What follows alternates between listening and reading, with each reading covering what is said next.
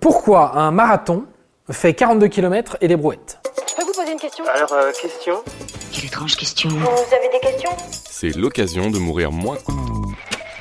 Si vous avez un jour joué au Trivial Poursuite, vous avez forcément eu cette question. Quelle est la distance exacte parcourue lors d'un marathon?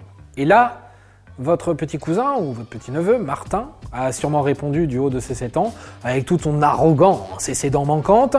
Bah, facile, c'est 42 km et 195 mètres. Quel petit con Martin a obtenu son camembert, vous étiez dépité, et vous allez voir que le marathon est toujours une histoire de gamin, et c'est un peu agaçant. T'es un sale gosse de riche complètement pourri et ce qui pourrait te faire le plus de bien, c'est une bonne fessée. Dans l'imaginaire collectif, le marathon vient de l'Antiquité grecque, et ils n'ont pas tort. À l'époque, les coureurs d'endurance existent déjà, mais n'officient pas pendant les Jeux Olympiques, où la course la plus longue est d'environ 4,5 km seulement. Elle est d'ailleurs courue pieds nus, dans le sable, sable que les participants sont vivement encouragés à jeter au visage de leurs concurrents. Je n'aime pas le sable. Il s'insinue partout. Les coureurs longue distance sont grosso modo des coursiers chargés d'apporter tour à tour des bonnes et des mauvaises nouvelles. Et l'histoire du marathon est justement liée à l'un de ces messagers. Son petit nom, Philippides.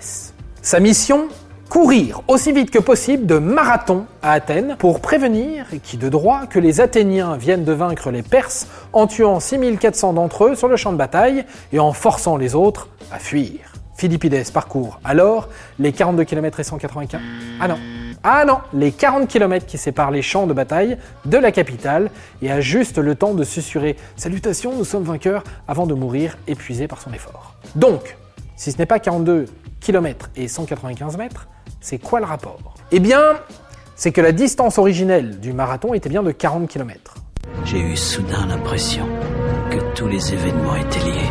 Quand le baron, Pierre de Coubertin, remet les Jeux Olympiques au goût du jour en 1896, son pote de la Sorbonne, Michel Bréal, le convainc d'y inclure un marathon. Et comme ces premiers Jeux Olympiques des temps modernes doivent se tenir à Athènes, la course doit se dérouler sur son parcours historique. Of course. Résultat, le marathon fait 40 km. Reste que le marathon, dans sa forme actuelle, fait bien 42 km et 195 mètres. Alors, d'où sortent ces 2,195 km de plus, bordel de merde? D'un caprice royal, tout simplement. En 1908, les JO se tiennent à Londres. 12 marathoniens participent à la course et ils sont alors conviés à finir leur effort sous la loge du roi Édouard VII au White City Stadium, protocole oblige. Mais c'était sans compter sur ses enfants. Eux sont bien décidés à voir la course partir sous leur fenêtre du château de Windsor, où ils se la coulent douce. Pas de bol, la distance séparant les deux bâtiments dépasse les 25 miles environ.